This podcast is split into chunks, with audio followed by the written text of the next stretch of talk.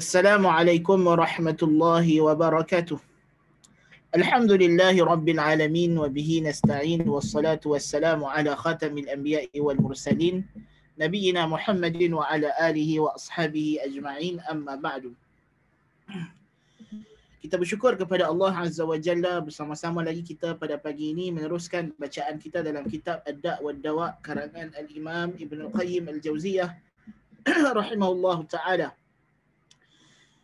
Setelah mana beliau menjelaskan kepada kita uh, ciri-ciri ataupun uh, unsur syirik yang berbentuk tashbih menyamakan Allah Taala dengan makhluknya atau menyamakan makhluk dengan Allah Taala. Iaitulah pada syirik dalam uluhiyah yang mana hakikatnya apabila seseorang musyrik itu menyembah selain Allah Ta'ala, dia telah menyamakan sembahannya itu dengan Allah. Dia telah mentashbihkan makhluk tadi dengan kedudukan Allah. Ha, dia adalah golongan musyabbihah yang kita panggil sebagai musyabbihatul makhluk bil khaliq, menyamakan makhluk dengan Tuhan. Musyabbihah ni ada dua kategori. Orang yang menyamakan Tuhan dengan makhluk ini kufur. Tetapi tidak banyak. Kategori yang paling banyak berlaku ialah menyamakan makhluk dengan Tuhan. Iaitulah dengan dia menyamakan makhluk tadi pada sifat Tuhan yang paling penting. Yang paling utama. Iaitulah al-ilahiyah.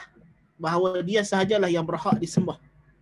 Jadi kebanyakan golongan musyrikin ini mereka menyamakan makhluk pada sifat Tuhan yang paling uh, apa nama kita kata uh, khasais atau keistimewaan Tuhan yang paling utama yang paling istimewa iaitulah kedudukan dia sebagai al-ilahul haq al-ma'bud bihaqqin la ma'buda bihaqqin ghairuh. Yang tidak ada layak disembah kecuali dia sahaja. Lalu mereka memberikan kedudukan ini yang sepatutnya tidak diberikan melainkan kepada rabbil alamin. Mereka berikan kepada makhluk na'udzubillah min zalik. Kemudian kata musannif rahimahullahu taala wa amma fi janib at-tashabbuh bih. Ah yang kedua pula sisi yang kedua ialah dari segi at-tashabbuh bih syirik yang berbentuk meniru Allah Taala na'udzubillah min zalik jadi di antara perkara-perkara yang dilarang kerana di dalamnya ada unsur meniru mengangkat kedudukan diri sendiri ke taraf yang menyamai kedudukan Allah tabaraka wa ta'ala. Na'udzubillah min dhalik. Apakah bentuk-bentuknya ini? Dia kata, "Faman ta'azzama wa takabbara wa da'a an-nasa ila itra'ihi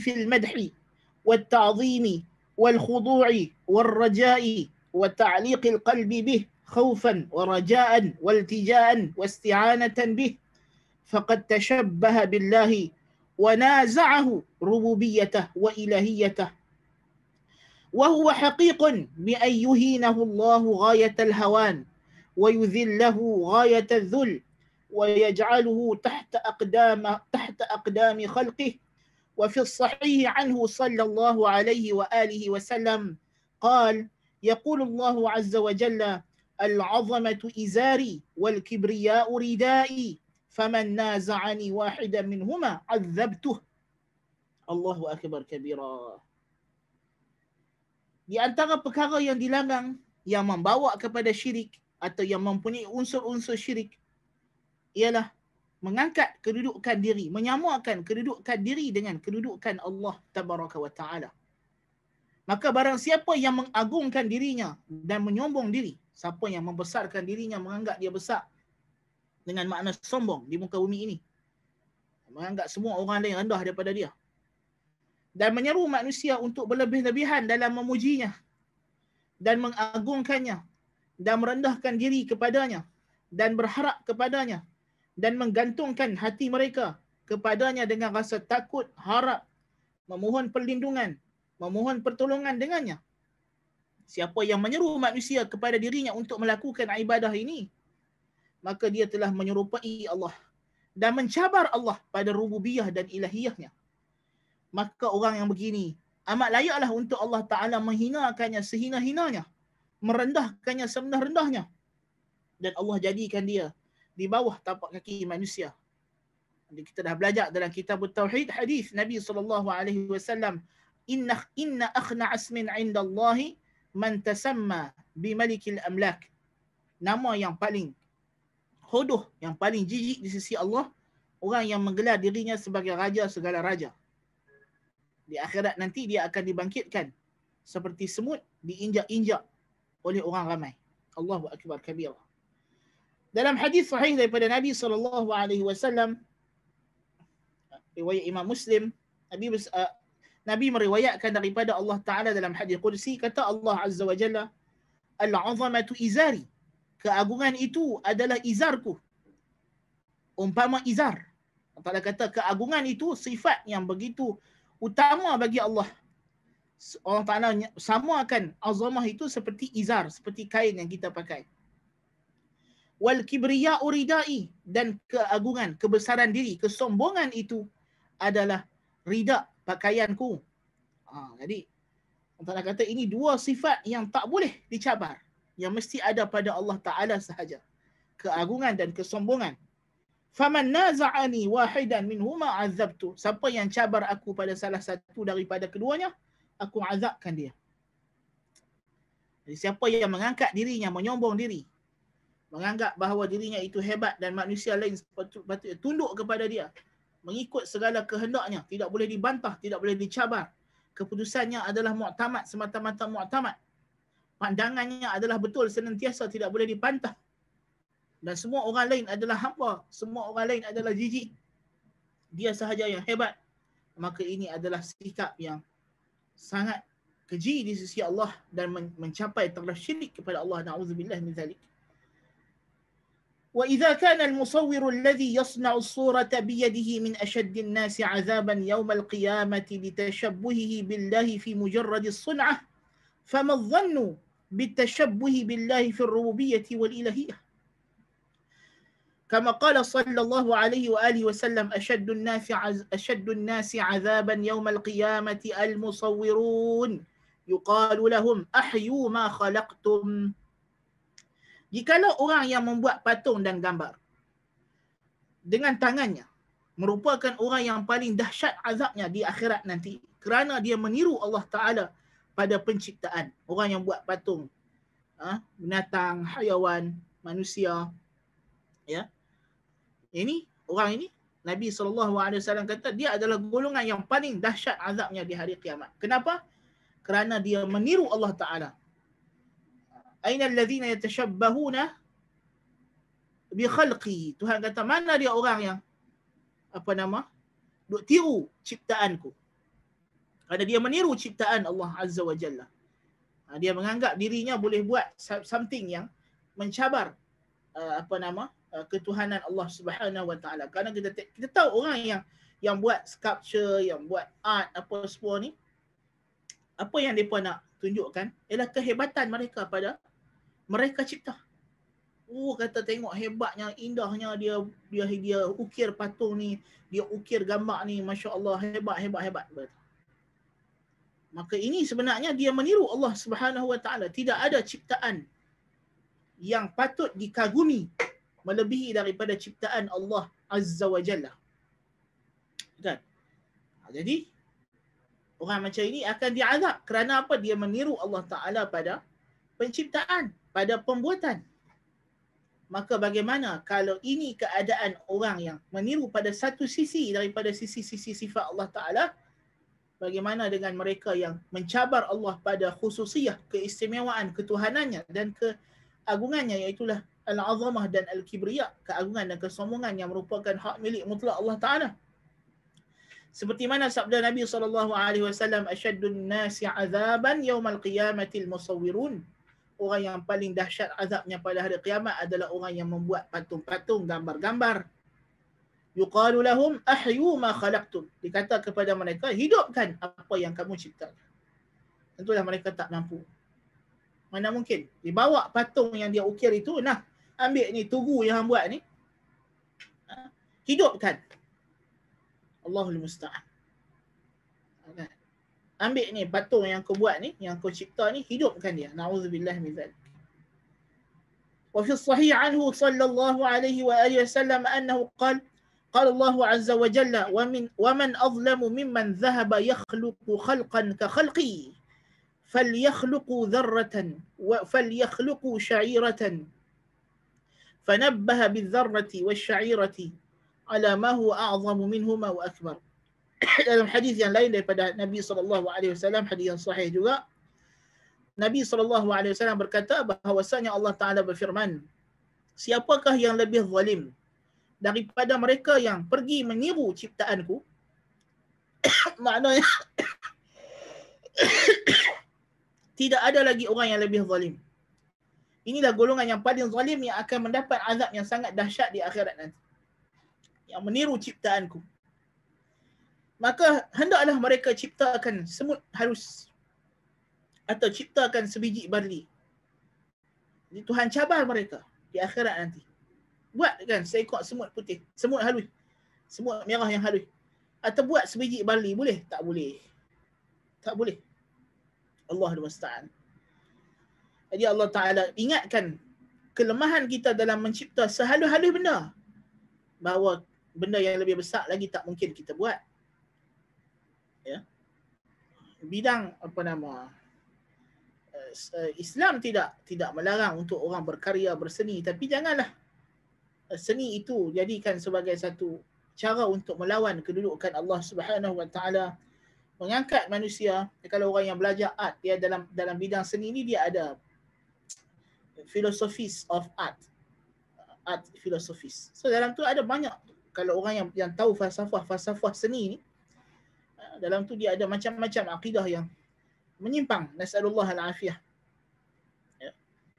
والمقصود أن هذه أن هذا حال من تشبه به في صن في صنعة في صنعة صورة فكيف حال من تشبه به في خواص ربوبيته وإلهيته وكذلك من تشبه به في الاسم الذي لا ينبغي إلا لله وحده كملك الأملاك وحاكم الحكام ونحوه وقد ثبت في الصحيح عن النبي صلى الله عليه وسلم أنه قال إن أخنع إن أخنع إن أخنع الأسماء عند عند الله رجل تسمى بشاه شاه ملك الملوك ولا ملك إلا الله. وفي لفظ أغير رجل أغيظ رجل على الله رجل تسمى بملك الأملاك. فهذا مقت الله وغضبه على من تشبه به في الاسم الذي لا ينبغي إلا له. فهو سبحانه ملك الملوك وحده وهو حاكم الحكام وحده فهو الذي يحكم على الحكام كلهم على الحكام كلهم ويقضي عليهم كلهم لا غيره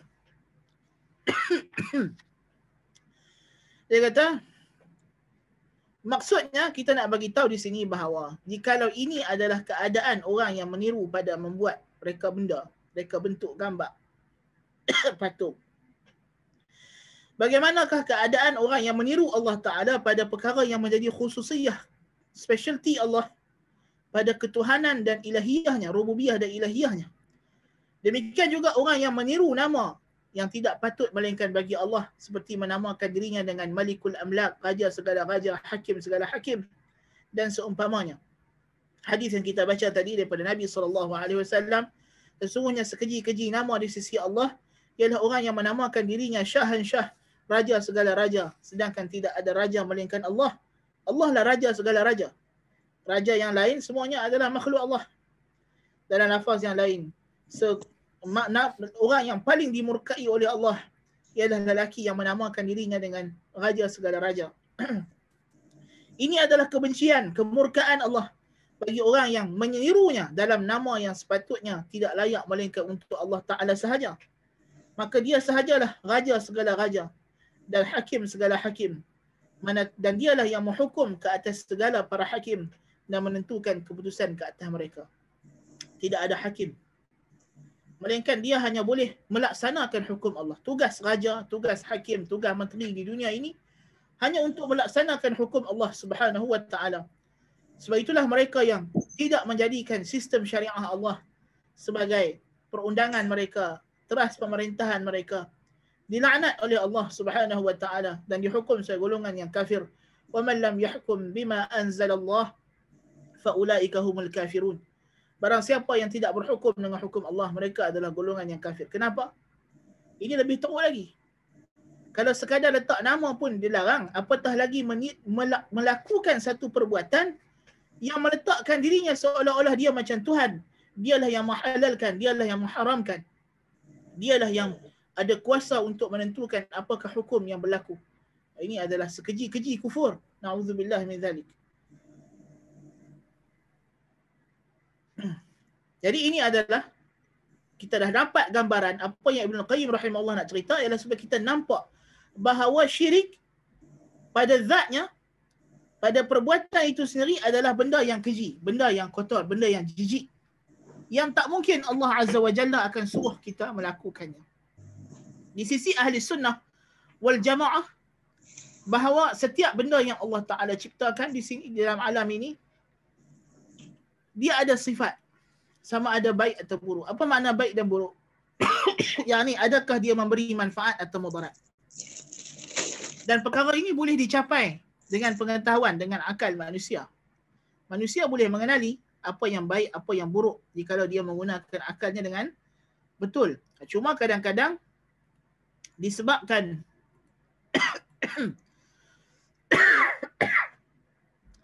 disebabkan akal itu terpesong dengan syahwat maka dia tak dapat mengenal baik dan buruk berhajat kepada wahyu ilahi. Wahyu yang yang memperincikan. Walaupun akal boleh mencapai perkara tersebut secara kasar secara secara borong tetapi akal tidak boleh menentukan hukumannya secara terperinci. Di sinilah datangnya hajat keperluan kita kepada wahyu untuk membimbing jadi syirik adalah jijik pada zatnya pada dirinya sendiri tidak mungkin Allah Taala akan menyuruh mana-mana umat manusia ini melakukan syirik tak mungkin kerana Allah itu al-hakim ha?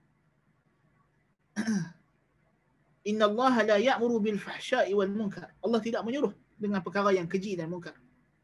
Apa yang keji dan munkar? Wa yuharrimu alaihimul khaba'ith. Allah mengharamkan kepada mereka segala benda yang keji, yang tak elok. Jadi syirik adalah benda yang keji, benda yang tak elok, benda yang kotor, benda yang jijik. Allah Ta'ala haramkan. طيب.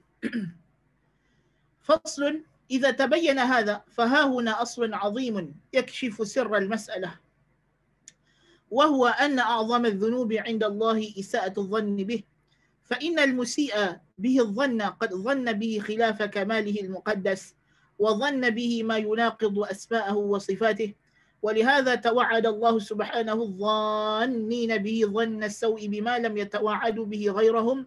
كما قال تعالى عليهم دائرة السوء وغضب الله عليهم ولعنهم وأعد لهم جهنم وساءت مصيرا. وقال تعالى لمن أنكر صفة من صفاته وذلكم ظنكم الذي ظننتم بربكم وأرداك وذلكم ظنكم الذي ظننتم بربكم أرداكم فأصبحتم من الخاسرين. وقال تعالى حكيا عن خليله إبراهيم صلى الله عليه وآله وسلم إنه قال لقومه ماذا تعبدون؟ أئفكا آلهة دون الله تريدون؟ فما ظنكم برب العالمين؟ أي فما ظنكم أن يجازيكم به إذا لقيتموه؟ وقد عبدتم غيره؟ وماذا ظننتم به حتى عبدتم معه غيره وما ظننتم بأسمائه وصفاته وربوبيته من النقص حتى أحوجكم ذلك إلى عبودية غيره Kemudian kata Ibn Qayyim, ada satu lagi perkara yang kita kena faham. Berkenaan, berkenaan dengan syirik. Kenapa dia dosa yang paling besar? Selain daripada dia adalah uh, tasyabuh dan dia adalah tashbih. Satu lagi isu dalam syirik ini, dia adalah isa'atul zan billahi ta'ala. Dia adalah satu bentuk buruk sangka dengan Allah. Dan di antara dosa yang paling besar di sisi Allah, ialah buruk sangka kepada Allah. Uh, kata Ibn Qayyim, jika telah jelas masalah ini, dia kata ada satu lagi perkara yang sangat besar yang akan menyingkat rahsia kenapa syirik ini adalah dosa yang paling besar. Iaitulah bahawa dosa yang paling besar, paling agung di sisi Allah ialah buruk sangka dengan dia. Orang yang berburuk sangka dengan Allah, dia telah menyangka dengan Allah itu menyelisihi kesempurnaan Allah yang suci dia menyangka dengan Allah apa yang berlawanan dengan nama-nama Allah yang maha indah dan sifat-sifat Allah yang maha tinggi. Oleh sebab itulah Allah Ta'ala mengancam orang yang berburuk sangka dengan Allah dengan ancaman yang dia tidak ancam kepada orang selainnya sebagaimana firman Allah dalam suratul Fath di mana Allah Taala kata bagi mereka itu adalah kesudahan yang buruk. Alaihim dairatus saw. Dan Allah murka kepada mereka. Allah laknat. Allah sediakan bagi mereka neraka jahanam itulah seburuk-buruk tempat kembali. Naudzubillah min zalik. Dan Allah ingkar bagi sesiapa yang Allah ancam kepada orang yang mengingkari salah satu daripada sifatnya. Dalam surah Fussilat ayat 23 di mana sebahagian orang munafikin menyangka bahawa bila mereka berbisik-bisik tentang perkara-perkara jahat yang mereka nak rencanakan Allah tidak mendengar apa yang mereka cakap. Maka Allah Taala kata wa dzalikum dhannukum alladhi dhanantum bi rabbikum ardakum. Demikianlah sangkaan kamu terhadap Tuhan kamu. Kamu menyangka kalau hampa bisik-bisik buat rencana diam-diam Tuhan tak tahu. Inilah yang menyebabkan kamu terjerumus kepada kebinasaan asbahtum minal khasirin lalu kamu menjadi orang yang kekal abadi dalam neraka naudzubillah min zalik Allah Taala menceritakan tentang khalilnya kekasih agungnya Ibrahim alaihi salatu wassalam bahawa Nabi Ibrahim alaihi salatu wassalam berkata kepada kaumnya Mada ta'budun? Apa yang kamu sembah ini? Aifkan alihatan dunallahi turidun? Adakah secara dusta sembahan selain Allah yang kamu nak sembah. Fama dhannukum bi rabbil alamin? Apakah anggapan kamu terhadap Tuhan sekalian alam? Yakni, apakah anggapan kamu yang dia akan beri kepada kamu dengan perbuatan kamu ini? Adakah kamu rasa dengan kamu sembah berhala-berhala selain Allah ini, dia akan sayang kepada kamu? Sedangkan kamu telah menghina dia, telah mencabar ilahiyah dia, mencabar rububiyah dia.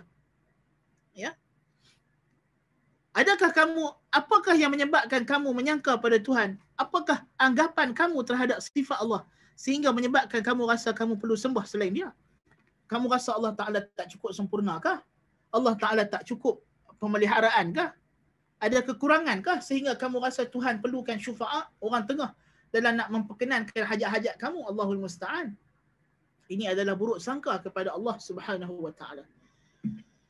فلو ظننتم به ما هو أهله لأنه بكل شيء عليم وعلى كل شيء قدير وأنه غني عن كل ما سواه وكل ما سواه فقير إليه وأنه قائم بالقسط على خلقه وأنه المتفرد بتدبير خلقه لا يشركه فيه غيره والعالم بتفاصيل الأمور فلا تخفى عليه خافية من خلقه والكافي لهم وحده فلا يحتاج إلى معين والرحمن بذاته فلا يحتاج في رحمته إلى من يستعطفه.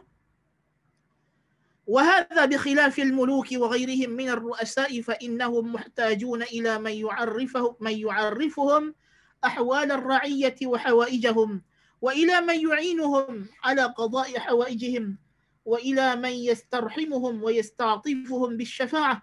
فاحتاجوا إلى الوسائط ضرورة لحاجتهم وعجزهم وضعفهم وقصور علمهم.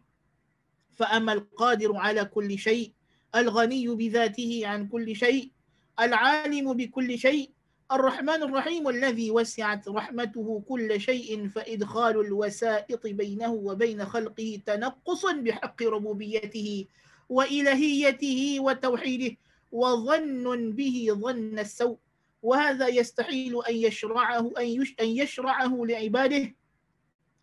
ويمتنع في العقول والفطر وقبحه مستقر في العقول السليمة فوق كل قبيح dia kata kalau kamu beriktikad bahawasanya Allah itu adalah bersifat dengan apa yang layak baginya bahawa dia maha mengetahui maha berkuasa maha kaya daripada segala selainnya tidak berhajat dan segala selainnya yang berhajat kepadanya memerlukannya dialah yang menegakkan keadilan dalam kalangan makhluknya. Dia sahajalah yang mentadbir urusan makhluknya. Tidak ada sekutu baginya. Dialah yang mengetahui segala perkara. Dengan terperinci tidak ada satu perkara pun yang tersembunyi daripadanya. Yang mencukupkan bagi mereka tidak berhajat kepada selain tidak berhajat kepada pembantu. Yang maha belas kasihan dengan zatnya tidak berhajat kepada orang lain untuk pujuk dia ini berbeza dengan raja-raja manusia dan selainnya daripada pemerintah di dunia ini daripada kalangan makhluk. mereka berhajat kepada orang yang hendak menceritakan kepada mereka keadaan rakyat mereka dan apa yang rakyat perlukan kerana mereka tidak ada pengetahuan yang luas seperti Allah Taala. Dan mereka berhajat kepada pembantu untuk melaksanakan tugas-tugas mereka dan berhajat kepada orang yang pujuk mereka bila mereka marah untuk memberikan keampunan dan belas kasihan berhajat kepada penasihat dalam memberikan tindak tanduk mereka. Kerana mereka tidak seperti Allah Ta'ala. Mereka berhajat kepada perantara. Kerana hajat mereka, kelemahan mereka ketidakmampuan mereka dan kekurangan ilmu mereka.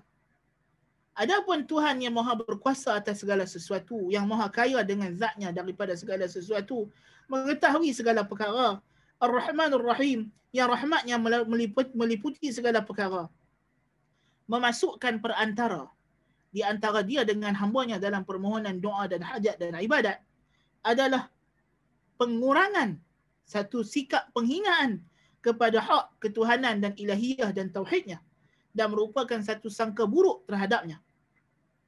Maka perkara ini mustahil untuk dia syariatkan bagi hamba-hambanya dan mustahil pada akal dan fitrah yang sejahtera dan kekejiannya telah pun tersemat dalam akal yang sejahtera atas segala perkara yang keji. Syirik ini secara fitrahnya keji. Seperti mana akal manusia tahu bahawa najis itu kotor, ya, mencuri itu salah, membunuh orang tanpa hak itu adalah tak baik, jenayah itu adalah tak elok, maka akal lebih memahami dan lebih mengetahui bahawa syirik adalah yang paling jijik sekali. Tetapi disebabkan dipesongkan oleh syaitan, dihiaskan oleh syaitan kepada manusia, maka mereka tertipu dan terpedaya. Allahul Musta'an. Sedangkan kekejian syirik kekotoran syirik lebih jelas pada akal yang sejahtera berbanding dengan kekejian membunuh, mencuri, berzina, merompak. Lebih lagi. Tetapi itulah syaitan. Na'udzubillah min, zalik. Mereka memperdayakan manusia sehingga benda yang sepatutnya itu adalah yang paling jelas kekejian dan kekotorannya manusia tak nampak maka berhajat kepada wahyu untuk memperingatkan. Ah, wahyu untuk mencelikkan semula mata hati manusia supaya mereka melihat dengan betul. ويوضح هذا أن العابد معظم لمعبوده متأله له خاضع ذليل له والرب تعالى وحده هو الذي يستحق كمال التعظيم والإجلال والتأله والخضوع والذل وهذا خالص حقه فمن أقبح الظلم أن يعطى حقه لغيره أو يشرك بينه وبينه فيه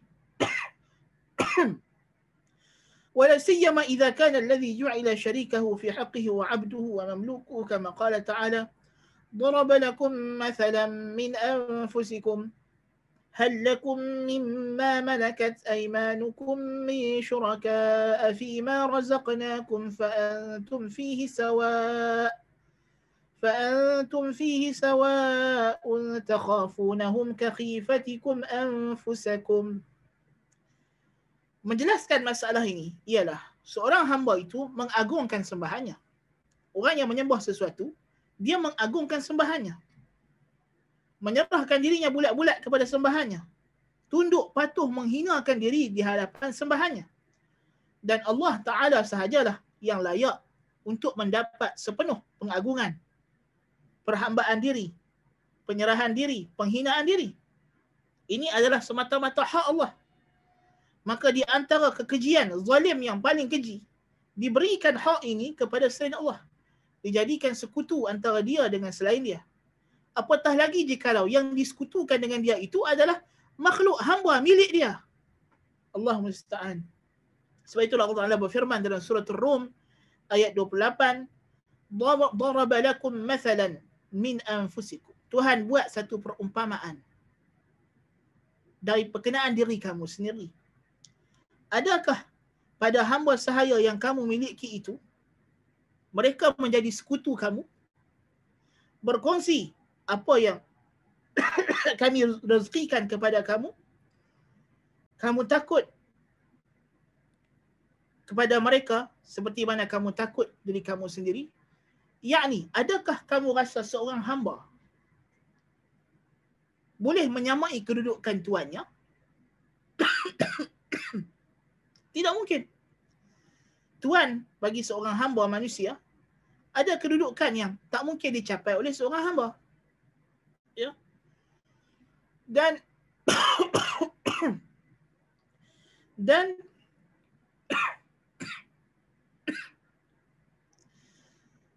bahkan kita hari ini tengok adakah sama majikan dengan pekerja kalau majikan dengan pekerja sama-sama ada kuasa yang sama dalam syarikat ya apa yang bos ada kuasa pekerja juga ada kuasa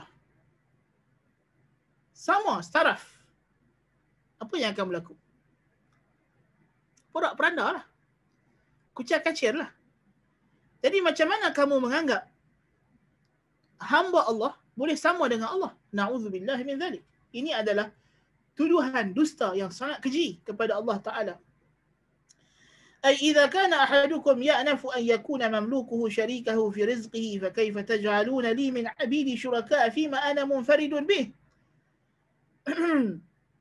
وهو الإلهية التي لا تنبغي لغيره لغيري ولا تصلح لسواي فمن زعم ذلك فما قد فما قدرني حق قدري ولا عظمني حق تعظيمي ولا أفردني بما أنا منفرد به وحدي دون خلقي. Maksud ayat ini kata Ibn Qayyim Jikalau kamu rasa terhina Jikalau hamba sahaya kamu Menjadi sekutu kamu dalam rezeki Dia dapat harta macam kamu ha, Kalau kita kata majikan dengan pekerja tadi Bos dengan, majik, dengan pekerja gaji sama bos bulan gaji RM30,000, pekerja pun RM30,000 seorang. Macam mana tu? Tak mungkin lah. Maka bagaimana kamu boleh jadikan kalau ini pada kamu yang hamba, kamu rasa tak selesa untuk disama tarafkan antara kamu dengan hamba milik kamu. Jadi bagaimana kamu setarafkan hambaku dengan aku, kata Allah. Dalam perkara yang aku esa padanya. Iaitulah keesaan ilahiyah yang tidak patut melainkan untukku sahaja. Barang siapa yang menyangka demikian itu, dia tidak mengagungkan aku dengan sebesar dengan sebenarnya. Tidak memuliakan aku dengan sebenarnya Dan tidak mengesahkan aku dengan perkara yang aku esah padanya tanpa makhlukku.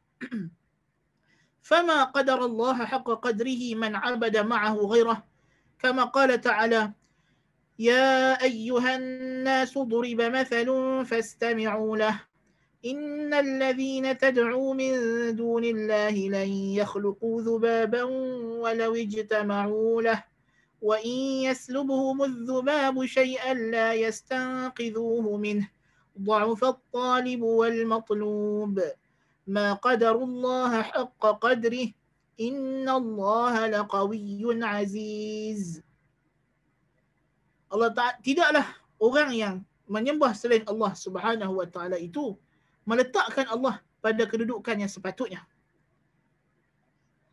Seperti mana firman Allah dalam suratul Hajj ayat 73 74, wahai orang wahai manusia, diberikan kamu satu perumpamaan, dengarlah baik-baik. Sesungguhnya mereka yang menyeru beribadat kepada selain Allah itu, yang kamu sembah selain Allah itu, innal ladzina tad'una min dunillahi lan yakhluqu dhubaban walau ijtama'u lahu mereka tak mungkin mampu untuk mencipta walaupun seekor lalat. Jikalau mereka berhimpun berpakat-pakat pun tak mungkin. Panggillah semua yang disembah dalam dunia ni. Ha? Fir'aun, lembu, kayu, batu, pokok, raja, menteri ke apa yang disembah. Artis semua yang disembah dalam dunia ni. Suruh mereka berhimpun, pakat-pakat, bincang nak buat seekor lalat. Boleh? Tak boleh. Allahul Musta'an takkan mampu tidak ada ability yaslubhum adh-dhubabu shay'an la yastanqidhuhu min jikalau lanat mengambil sesuatu daripada mereka tak mungkin mereka boleh ambil balik. Allahu akbar. Jangan kata nak cipta. Kalau mai lalat masuk dalam makanan dia ayak dia lalat tu cekau sekejap saja lalat ni dia hinggap aja atas benda apa dia dia ada makanan minuman. Dia terus sedut. Dia terus hisap. Dan bila dia hisap, dia terus cerna dalam perut dia. Tak ada tak ada tunggu macam kita makan lepas berapa minit baru nak cerna. Tak ada. Lalat dia. Makanan masuk terus hilang. Cerna. Dan terus terbang pi. Tak ada nak cekau. Tak ada nak tangkap. Kerana pantasnya lalat. Jadi yang kamu sembah ini, kamu pitak makanan depan Tok Kong, lalat mai hinggap, apa dia tak boleh buat? Dia nak tepi kes pun tak boleh. Manusia yang kamu sembah, lalat mai hinggap dekat hidung dia, sedut segala cecair-cecair yang ada dekat hidung dia, tak boleh buat apa. Tak boleh buat apa. Allahu akbar kabira.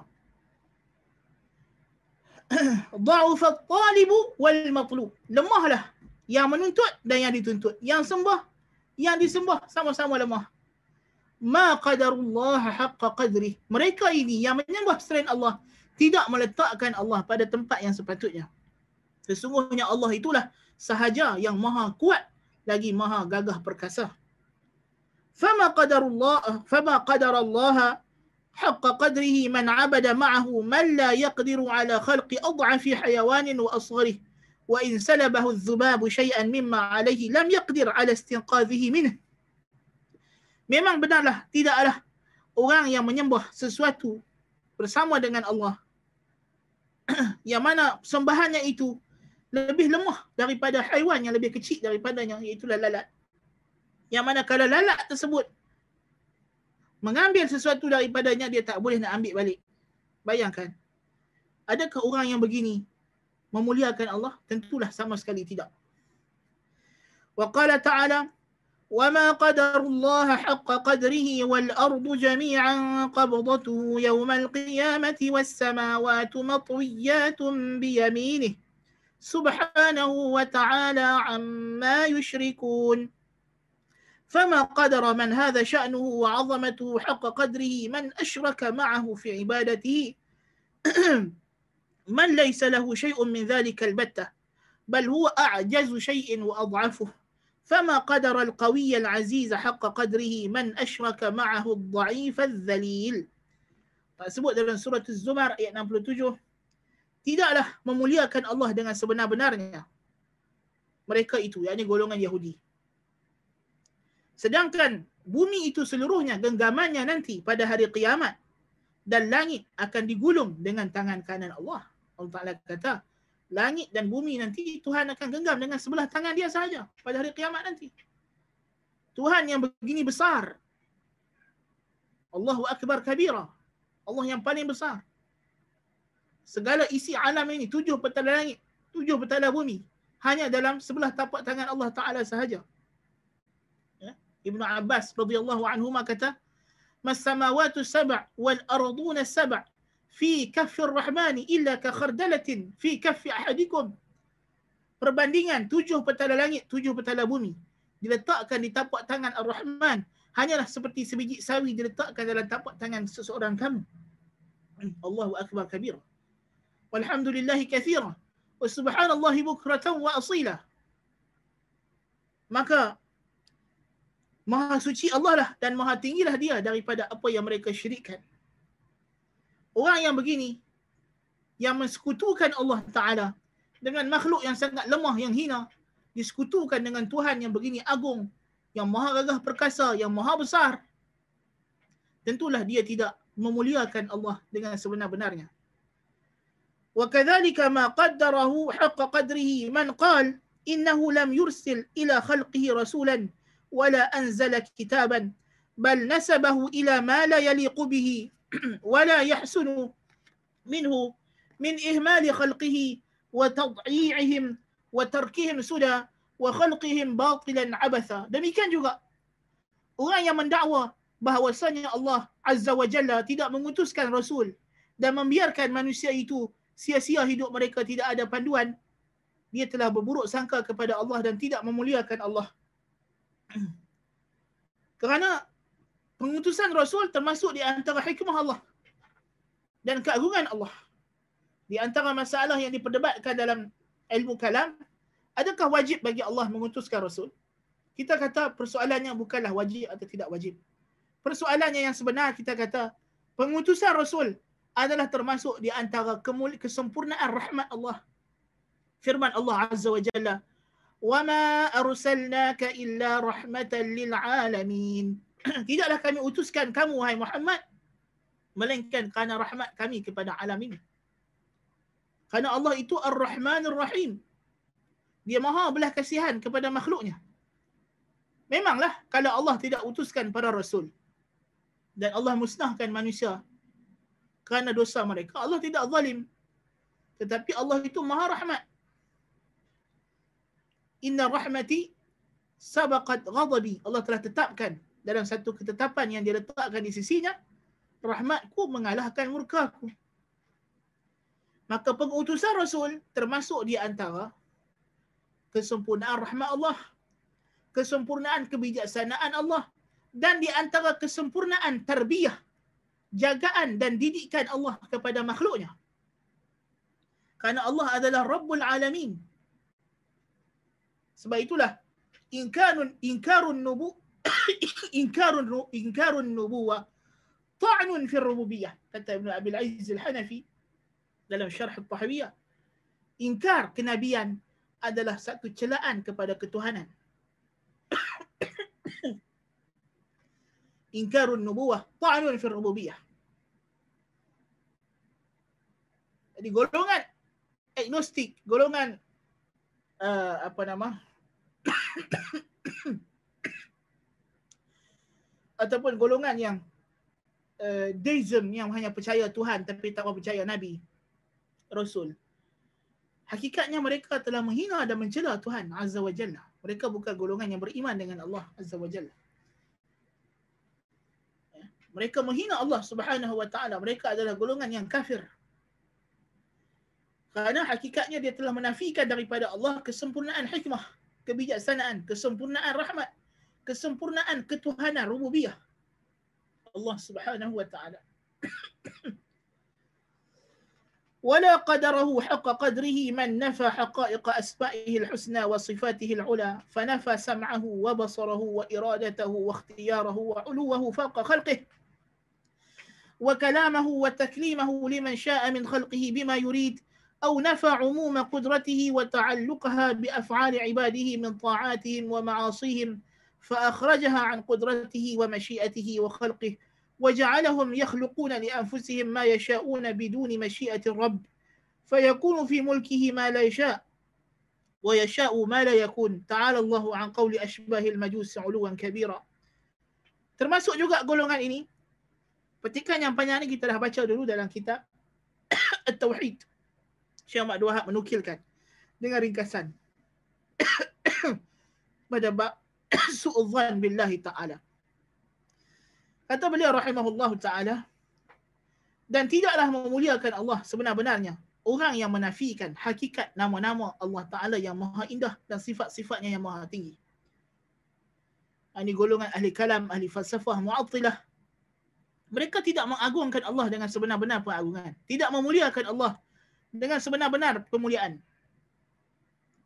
Menafikan pendengarannya, penglihatannya, kehendaknya, pilihannya, ikhtiarnya ketinggiannya di atas seluruh makhluknya, menafikan kalamnya dan percakapannya dengan sesiapa yang dia kehendaki daripada makhluknya dengan apa yang dia kehendaki.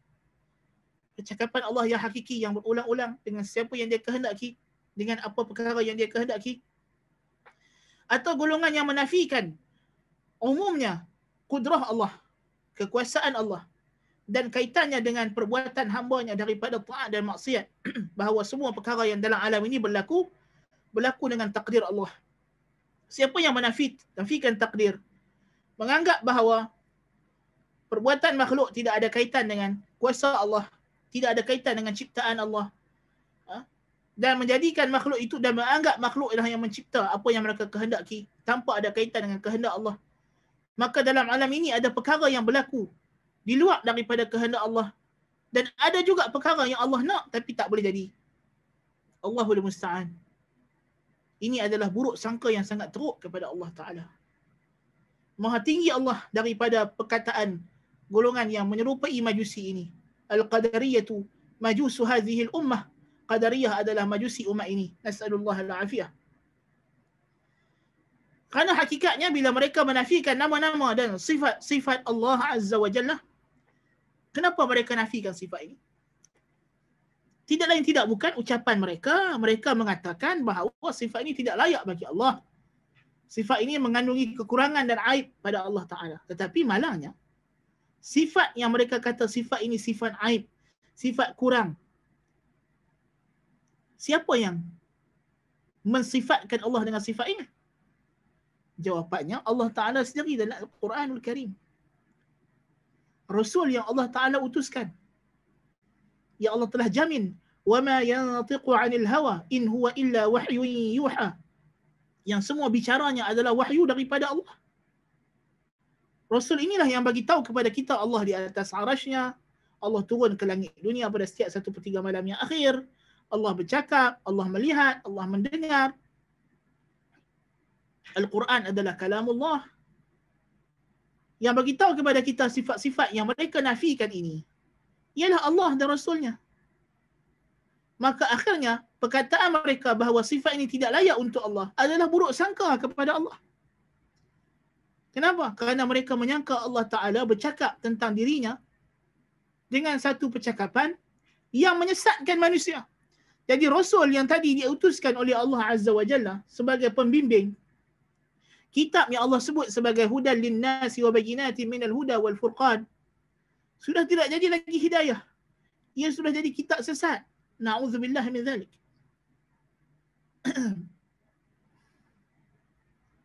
Sedangkan Allah Ta'ala kata sesat itu ialah pada yang tidak mengikuti kitab. Bukan pada mengikuti kitab.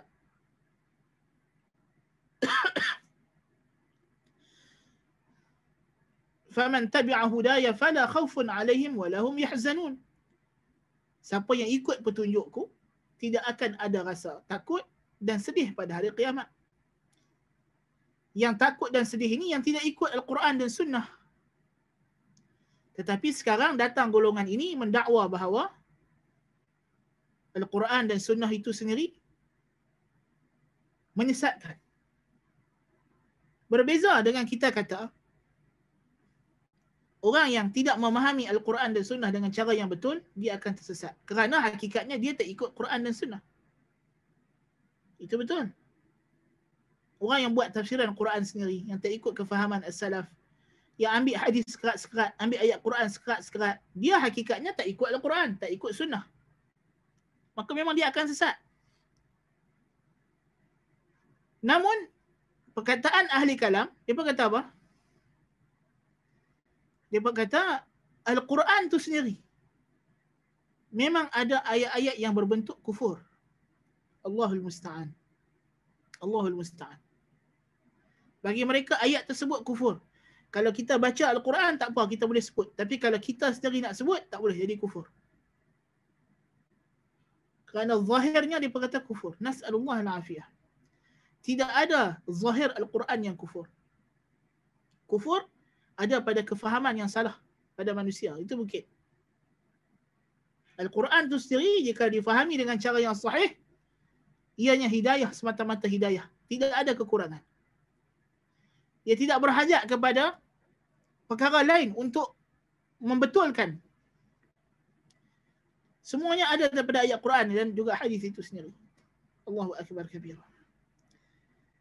Jadi ucapan golongan ahli kalam ini adalah satu buruk sangka kepada Allah Jalla wa ala.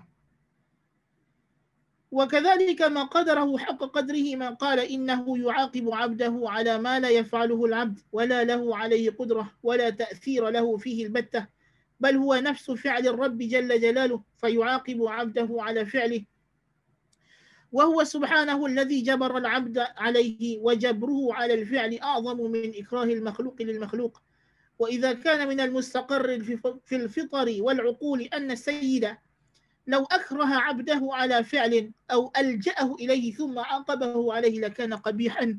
فأعدل العادلين وأحكم الحاكمين وأرحم الراحمين. كيف يجبر العبد على فعل ما لا يكون للعبد فيه صنع ولا تأثير ولا هو واقع بإرادته؟ بل ولا هو فعله بل ولا هو فعله البتة. ثم يعاقب عليه عقوبة الأبد. تعالى الله عن ذلك علوا كبيرا. وقول هؤلاء شر من قول أشباه المجوس والطائفتان ما قدر الله حق قدره. demikian juga golongan Jibriyah. Kalau tadi qadariyah, ini pula jabriyah yang mendakwa bahawa makhluk tidak ada kudrah dan iradah. Apa sahaja yang makhluk buat daripada baik dan buruk, hakikatnya dia adalah perbuatan Allah sendiri. Kemudian Allah Ta'ala mengazabnya. Apa yang dia buat terpaksa. Dia buat dosa kerana bukan dia nak buat. Kerana Allah yang gerakkan dia untuk buat dosa. Kemudian Allah azab dia. Jikalau manusia, seorang tuan, memaksa hambanya melakukan satu perkara, kemudian dia menghukum hamba tersebut atas perkara yang dia paksa hamba itu buat, tentulah kita kata perbuatan tuan hamba ini adalah keji, zalim dan jijik. Bagaimana dengan Allah Azza wa Jalla yang lebih mulia, lebih agung daripada itu? Yang maha adil, yang maha hikmah, yang maha menghukum.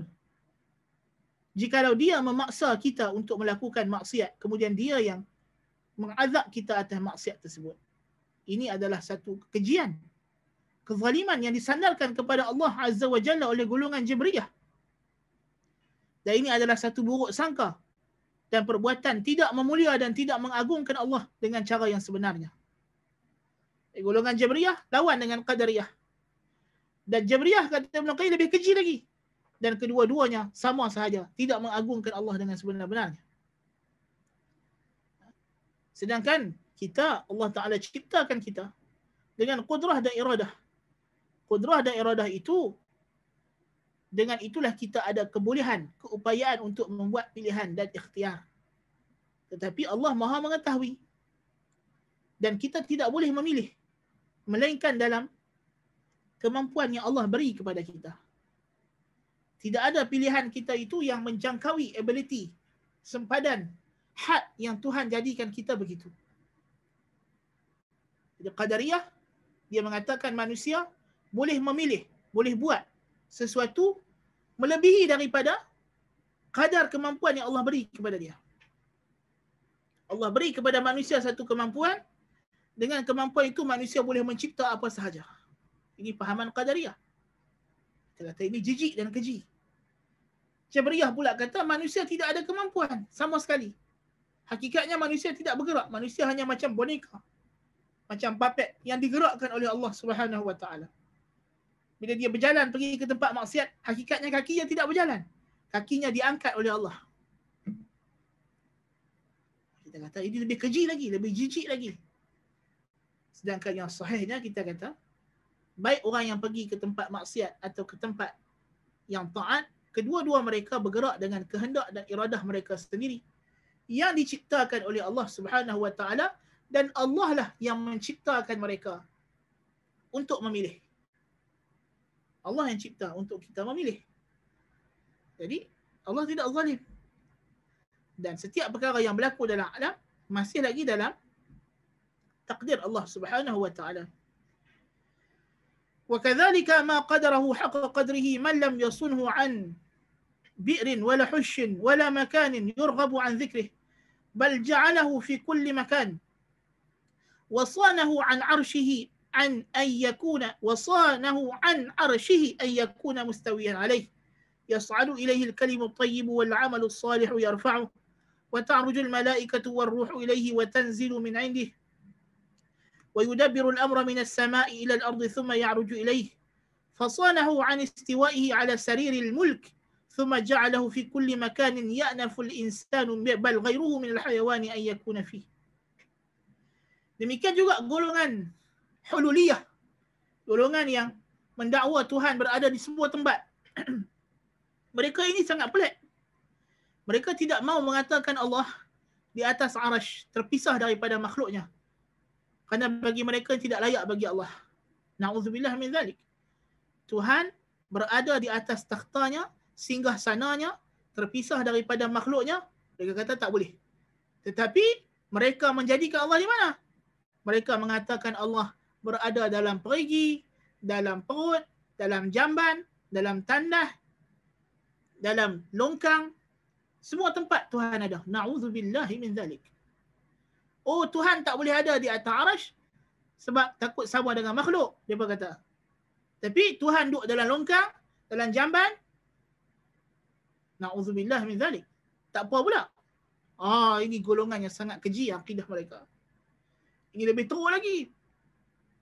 Golongan wahdatul wujud, golongan hulul yang beriktikad Tuhan ada di mana-mana. Sedangkan Allah Subhanahu wa taala menjelaskan bahawa dia beristiwa di atas arasnya terpisah daripada makhluknya. Berada dengan penuh keagungan dan kehebatannya, kesempurnaan dan kesuciannya di atas singgah sana kerajaannya di atas langit yang ketujuh.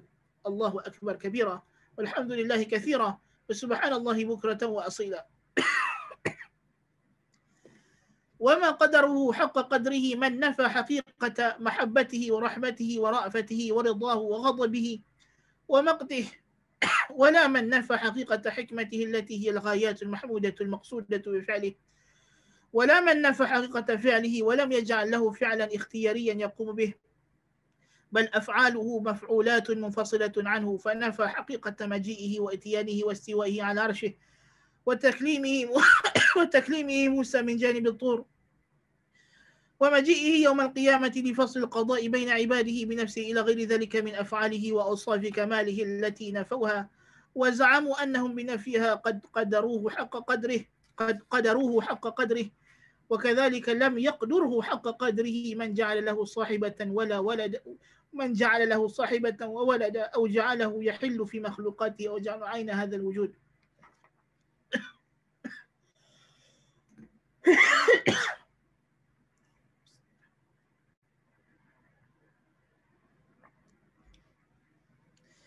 Demikian juga golongan yang tidak memuliakan Allah dengan sepatutnya. Mereka yang menafikan hakikat sifat-sifat fi'liyah Allah seperti kecintaannya, rahmatnya, kelunakannya, redanya, murkanya, bencinya dan tidak juga memuliakan Allah dengan sebenar-benar pemuliaan. Orang yang menafikan hakikat hikmah Allah yang merupakan tujuan yang terpuji yang dikehendaki daripada perbuatannya Demikian juga mereka yang menafikan hakikat perbuatan Allah. Mereka mengatakan Allah tidak ada perbuatan yang dipilih olehnya sendiri. Bahkan perbuatannya tidak lain tidak bukan adalah makhluknya sendiri. Lalu mereka menafikan hakikat datangnya dan istiwanya di atas arash. Bercakap-cakap dialognya dengan Musa di, di sisi Bukit Tur. Datangnya pada hari kiamat untuk untuk menghukum di antara hamba di pada mahsyar dan lain-lain daripada perbuatannya dan sifat kesempurnaannya yang mereka nafikan. Dan mereka menyangka dengan perbuatan mereka menafikan sifat ini, mereka telah memuliakan Allah. Tapi sebenarnya tidak. Ini golongan Asy'ariyah yang menafikan sifatul af'al. Yang menafikan sifat fi'liyah bagi Allah Subhanahu wa taala. Hakikatnya mereka menyangka bila mereka menafikan sifat fi'liyah mereka mensucikan Allah. Tapi hakikatnya dengan mereka menafikan sifat tersebutlah mereka telah menghinakan Allah Subhanahu wa taala. Mereka jadikan Allah taala itu seperti jamat, seperti benda yang tidak bergerak, seperti berhala naudzubillah min zalik. Demikian juga orang yang tidak memuliakan demikian juga tidak memuliakan Allah lam yaqdurhu haqqa qadrihi man ja'ala lahu sahibatan wa walada. Golongan Nasara dan siapa sahaja yang mengikut mereka yang menjadikan bagi Allah Ta'ala itu isteri dan anak. Berhajat kepada isteri dan anak. Atau menjadikan dia menyerap masuk dalam makhluknya. Golongan hulul. Atau itihad, golongan sufi. Atau yang menyangka Allah itu adalah makhluk ini sendiri. Wahdatul wujud. Ini semua adalah golongan yang buruk sangka kepada Allah Ta'ala. Buruk sangka kepada Allah Ta'ala.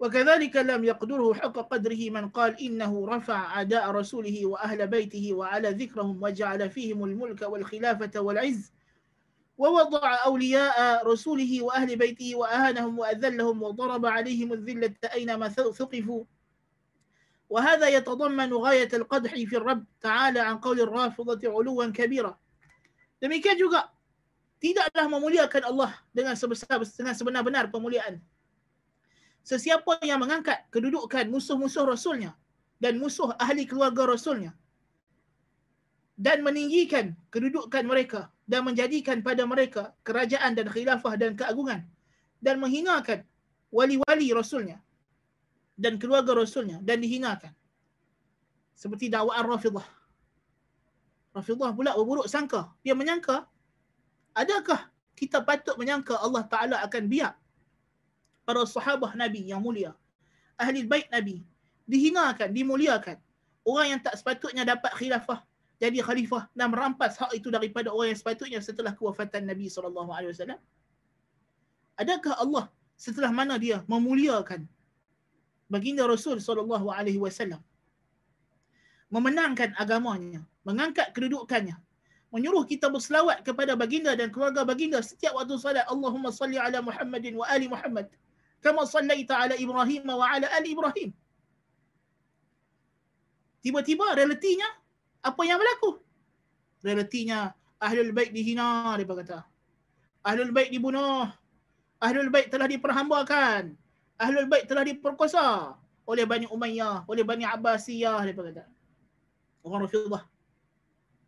Adakah ini sifat yang layak bagi Allah Ta'ala? Allah Ta'ala biarkan musuh-musuh Rasulnya setelah mana Allah Ta'ala menangkan Rasulnya, menangkan agama Rasulnya, Allah biarkan keluarga baginda alaihi salatu wassalam dan pengikut-pengikut setia baginda dihina. Ini adalah buruk sangka pada Allah. Ini adalah sikap orang munafikin yang selalu menyangka bahawa Rasulullah sallallahu alaihi wasallam dan pengikut baginda akan kalah dalam peperangan. Dan musuh akan sampai satu masa musuh akan mengalahkan mereka. Ini adalah buruk sangka. Ini buruk sangka kepada Allah Subhanahu wa taala hakikatnya. Tak mungkin Allah Taala akan biarkan keluarga Nabi dan pengikut setia baginda dalam keadaan yang dihina oleh Allah oleh oleh manusia yang lain. Setelah mana Allah mengangkat kedudukan mereka. Melainkan kalau mereka sendiri yang menghinakan diri mereka di hadapan Allah dengan melakukan maksiat. Kerana Allah maha adil. Lau anna Fatimah binta Muhammadin saraqat laqata'tu yadaha kata Nabi sallallahu alaihi wasallam kalaulah Fatimah binti Muhammad mencuri aku akan potong tangannya dari segi hukuman Allah Taala Maha Adil adapun keluarga Nabi yang mulia yang baik yang, yang taat kepada Nabi sahabat baginda, isteri-isteri baginda. Ha? Hasan, Hussein, keluarga Ali bin Abi Talib yang mulia. Ha? Adakah kita boleh menyangka Allah Ta'ala mensia-siakan mereka, tidak menjaga mereka? Sedangkan Nabi SAW telah bersabda, Inni taraktu fikum Inni tarikum fikum al-thaqalain. Aku tinggalkan pada kamu dua perkara yang berat. Fadzakara kitab Allah. Yang pertama kitab Allah. Nabi suruh kita berpegang dengannya. Kemudian dia kata, wa ahla baiti. Dan kaum keluarga aku, udzakirukumullah fi ahli baiti. Aku ingatkan Allah supaya kamu menjaga hak-hak keluarga aku. Adakah Allah Ta'ala akan mensia-siakan mereka? Tentulah tidak. Ya, sangkaan Rafidah yang kononnya Ali telah dianaya Hasan dan Husain telah dianaya. Ini adalah buruk sangka kepada Allah Azza wa Jalla. Sedangkan mereka telah dimuliakan oleh para sahabat radhiyallahu anhum Tidak ada zaman khalifah melainkan mereka memuliakan ahli bait.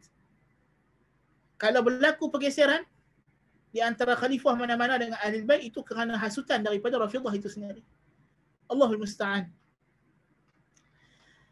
وهذا القول مشتق من قول اليهود والنصارى في رب العالمين إنه أرسل ملكا ظالما فادعى النبوة لنفسه وكذب على الله ومكث زمانا طويلا يكذب عليه في كل وقت ويقول قال كذا وأمر بكذا ونهى عن كذا وينسخ شرائع أنبيائه ورسله ويستبيح دماء أتباعهم وأموالهم وحريمهم. ويقول الله أباح لذلك والرب تعالى يظهره ويؤيده ويعليه ويعزه ويجيب دعواته ويمكنه ممن يخالفه ويقيم الأدلة على صدقه ولا يعاديه أحد إلا ظفر به. فيصدقه بقوله وفعله وفعله وتقريره ويحدث أدلة تصديقه شيئا بعد شيء ومعلوم أن هذا يتضمن أعظم القد أعظم القدح والطعن في الرب سبحانه وتعالى وعلمه وحكمته ورحمته وربوبيته. تعالى الله عن قول الجاحدين علوا كبيرا. Ini sebenarnya tuduhan Rafidah kepada Yahudi ini dan kepada Ahli Bait ini dan pada para sahabat radhiyallahu anhum adalah diambil daripada perkataan Yahudi dan Nasrani yang mendakwa bahawa Tuhan Azza wa Jalla pernah mengutuskan seorang raja yang zalim. Lalu raja itu mendakwa dirinya sebagai nabi. Dia berdusta kepada Allah dalam tempoh yang lama. Dan Allah memberikan dia kemenangan kedudukan ha, sepanjang hidupnya. Allah Taala memenangkan dia atas musuh-musuhnya. Dan dia berdusta atas nama Allah. Na'udzubillah min zalik. Ini tuduhan yang tidak patut Allah tidak akan biarkan sesiapa pun yang berdusta atas namanya. Dajjal, Tuhan hanya bagi dia 40 hari saja. Itu habis lama Tuhan bagi musuh-musuh dia yang mendakwa atas nama dia. Na'udzubillah min zalik. Kita tengok, pernah ada ada nabi palsu di atas muka bumi ni yang bertahan lama. Tengoklah ayah Pin, tengoklah Harun, tengoklah Qahar, apa jadi kepada mereka? Semuanya dihinakan oleh Allah Azza wa Jal. Tengok Ghulam Ahmad Qadiani mati terberak dalam zaman. Allahu Akbar kabira. Tuhan tidak pernah biarkan orang yang mendakwa atas nama dia dengan dusta menjadi nabi mendakwa bahawa dia mendapat wahyu sedangkan dia tak dapat wahyu melainkan Allah akan musnahkan dia dengan segera. Nas'alullah al-afiyah. Mereka tidak akan bertahan lama. Ya tidak akan bertahan lama. Mereka akan dimusnahkan oleh Allah Subhanahu wa taala. Subhanallah. Adalah buruk sangka kita kepada Allah kalau kita menyangka Allah akan biarkan orang ini sepanjang hayatnya begitu. Dan tak ada apa-apa berlaku kepada dia. Tak mungkin.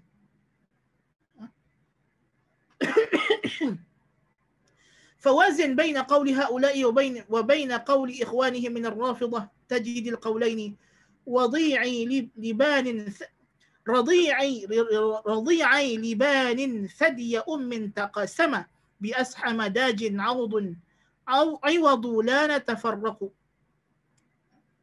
bandingkan perkataan Rafidah terhadap ahli bait dan para sahabat dengan tuduhan Yahudi dan Nasrani terhadap Allah Taala ini kita akan dapati dia seumpama dua baby yang menyusu daripada ibu yang sama Allahu akbar kabira Allahu akbar kabira وكذلك لم يقدره حق قدره من قال إنه يجوز أن يعذب أولياءه ومن لم يعصه طرفة عين ويدخلهم دار الجحيم وينعم أعداءه ومن لم يؤمن به طرفة عين ويدخلهم دار النعيم. وإن كلا الأمرين بالنسبة إليه سواء وإنما الخبر المحض جاء عنه بخلاف ذلك فمنعناه للخبر لا للمخالفة حكمته وعدله. وقد أنكر سبحانه في كتابه على من جوز عليه ذلك غاية الإنكار وجعل الحكم به من أسوأ الأحكام demikian juga satu lagi golongan golongan Asy'ariyah juga ni yang tidak memuliakan Allah dengan sebenar-benar kemuliaan golongan yang mengatakan harus bagi Allah mengazab wali-walinya yang tidak pernah derhaka kepadanya walaupun sekedip mata tapi harus bagi Allah untuk masukkan mereka ke dalam neraka jahanam dan harus bagi Allah untuk memberikan nikmat dan kurnia kepada musuh-musuhnya yang tidak pernah beriman kepadanya walaupun sekedip mata. Kedua-dua perbuatan ini sama saja bagi Allah. Tidaklah Allah itu zalim jikalau dia mengazab orang yang beriman dan dia memberi nikmat kepada orang yang kafir. Tetapi kita mengatakan Allah mengazab orang kafir dan memberi nikmat kepada orang mukmin hanyalah kerana Allah Taala bagi tahu begitu dalam Quran. Bukan kerana perkara itu menyelisihi hikmahnya dan keadilannya. Sedangkan Allah Ta'ala telah mengingkari orang yang menuduh Allah begini dalam kitabnya dengan seingkar-ingkarnya. Inna Allah la yukhliful mi'ad. Allah tidak pernah memungkiri janji yang baik. Subhanallah. Dakwaan Asy'ariyah ni sangat keji ya. Kepada Allah Azza wa Jal. Beranggapan bahawa boleh sahaja bagi Allah mengazab orang yang taat dan memberi nikmat dan kurnia kepada orang yang maksiat ini adalah tuduhan yang keji kepada Allah Subhanahu wa taala. Maknanya Allah boleh buat zalim. Allah boleh musta'an. Sedangkan kita kata Allah Subhanahu wa taala kerana kesempurnaan hikmahnya dan keadilannya dia pasti akan menunaikan segala janji baiknya dan akan melaksanakan ancamannya kepada yang berhak dalam keadaan dia mampu mengampunkan bagi sesiapa jua yang dia kehendaki kerana kesempurnaan kerajaannya dan keagungannya. Janji baik tak mungkin Allah Ta'ala ingkar. janji buruk, ancaman, ancaman ini ada yang Allah akan laksanakan pada sebahagian golongan dan ada golongan yang akan Tuhan ampunkan kerana kesempurnaan kerajaannya dan kesempurnaan pemilikannya dan keagungannya dan keadilannya. Bukan semata-mata kerana Allah Ta'ala bagi tahu begitu, tetapi ini memang adalah fitrah yang sejahtera. Golongan Asy'ariyah dia nak lawan golongan Mu'tazilah. Mu'tazilah kata Allah Ta'ala wajib memberi pahala kepada orang beriman dan wajib mengazab orang yang kafir. Kenapa? Mereka kata kerana ini hak kita. Bila kita dah solat, puasa, zakat, haji, maka menjadi hak kita untuk kita dapat benda ni. Allah mesti kena bagi kat kita. Kalau Allah tak bagi, Allah zalim dia kata. Ini salah. Salah. Boleh sahaja Allah Ta'ala suruh kita salat, puasa, zakat dan haji tanpa dia janjikan sebarang pahala dan dia ancam kita dengan azab. Kerana kita hamba Allah. Tugas kita kena taat kepada Allah. Sama ada ada ganjaran atau tidak ada ganjaran. Dan hamba, jikalau menyelisihi perintah tuannya, dia berhak dihukum. Kalau dia taat perintah tuannya, dia tidak berhak untuk mendapat ganjaran. Ganjaran adalah fadilat tambahan daripada tuan dia. Limpah kurnia daripada tuan dia maka ganjaran yang Allah Ta'ala beri kepada kita adalah limpah kurnia, fadilah.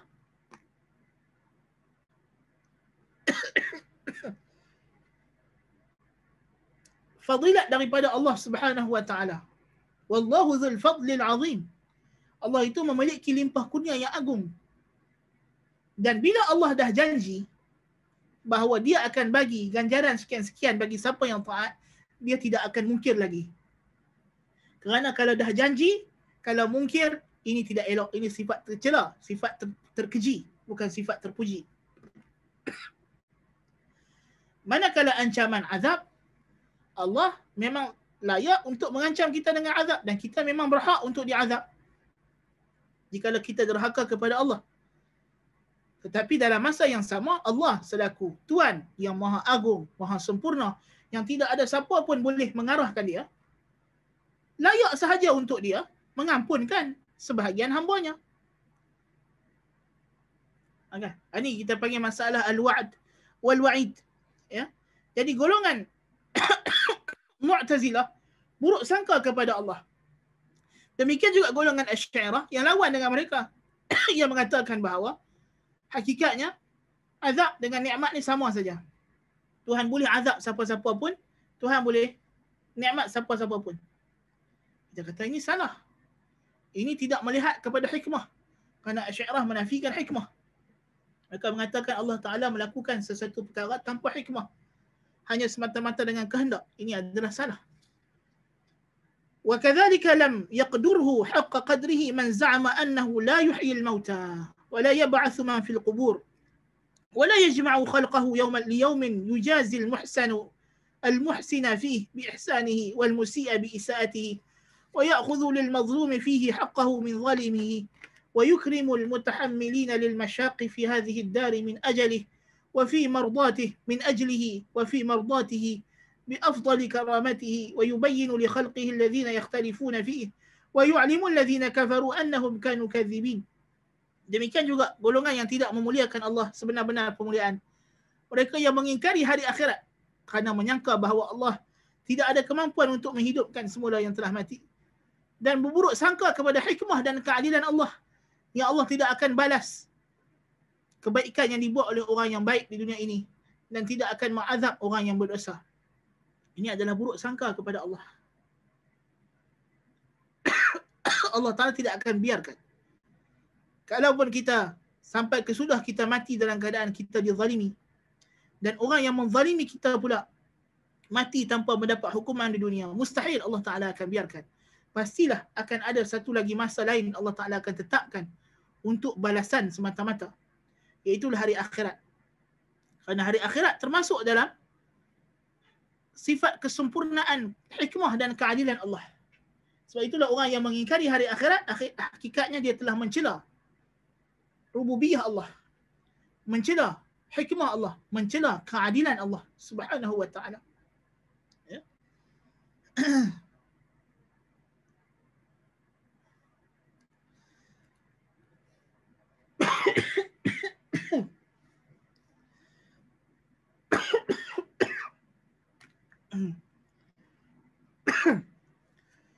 Baik kita berhenti sekat ini dulu insyaAllah. Kita akan sambung lagi. Ada lagi beberapa golongan yang disebutkan oleh Ibn Qayyim. Sebagai golongan yang berburuk sangka kepada Allah. Yang mana ini semua adalah dosa-dosa yang hakikatnya sangatlah besar di sisi Allah Subhanahu wa taala dan dia termasuk perkara-perkara yang bertentangan dengan syariat Allah Subhanahu wa taala. Uh, soalan bagaimana nak menjawab syubhat di kalam mengatakan Allah tidak berarah. Ini kita dah jawab banyak kali dalam kelas uh, anda minta rujuk balik kepada kelas-kelas yang khusus yang telah kita bincangkan sebelum-sebelum ini berkenaan dengan masalah al-asma' wa sifat. Kita dah bincangkan dengan detail dan panjang lebar berkenaan dengan masalah uh, tempat dan sebagainya. Ya. Allah Subhanahu wa taala tidak berhajat kepada kita, tidak berhajat kepada ibadah kita, tapi dia suruh kita beribadah bukan kerana dia berhajat. Dia ciptakan manusia bukan kerana dia berhajat. Apa sahaja perbuatan Allah laisat lihajah. Bukan kerana hajat. Apa saja perbuatan Allah. Termasuklah istiwanya di atas arash.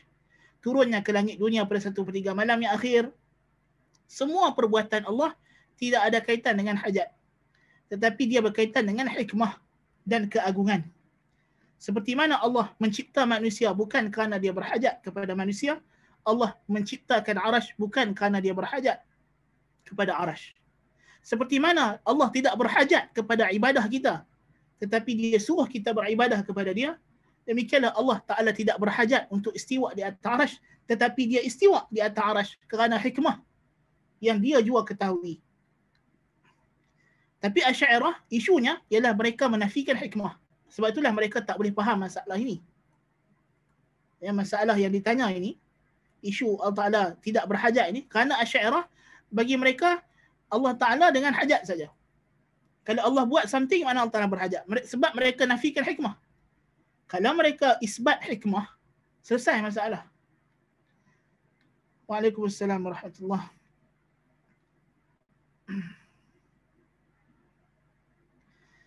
Abu Hasan Asy'ari seperti yang kita telah bincangkan dalam kelas-kelas yang khusus berkenaan perkara ini juga kita telah bahaskan dengan panjang lebar. Kita ada banyak siri penjelasan berkenaan dengan sifat 20 Asy'ariyah kita dah buat kelas uh, siri-siri berkaitan dengan firaq Islamiyah kita dah bincangkan Asy'ariyah Mu'tazilah semua kita dah bincang. Dan pandangan anda masih seperti yang anda sebutkan dalam kelas-kelas tersebut. Dan boleh rujuk balik secara detail apa yang telah kita bincangkan dan kertas-kertas kerja yang telah kita sediakan uh, boleh dapatkan.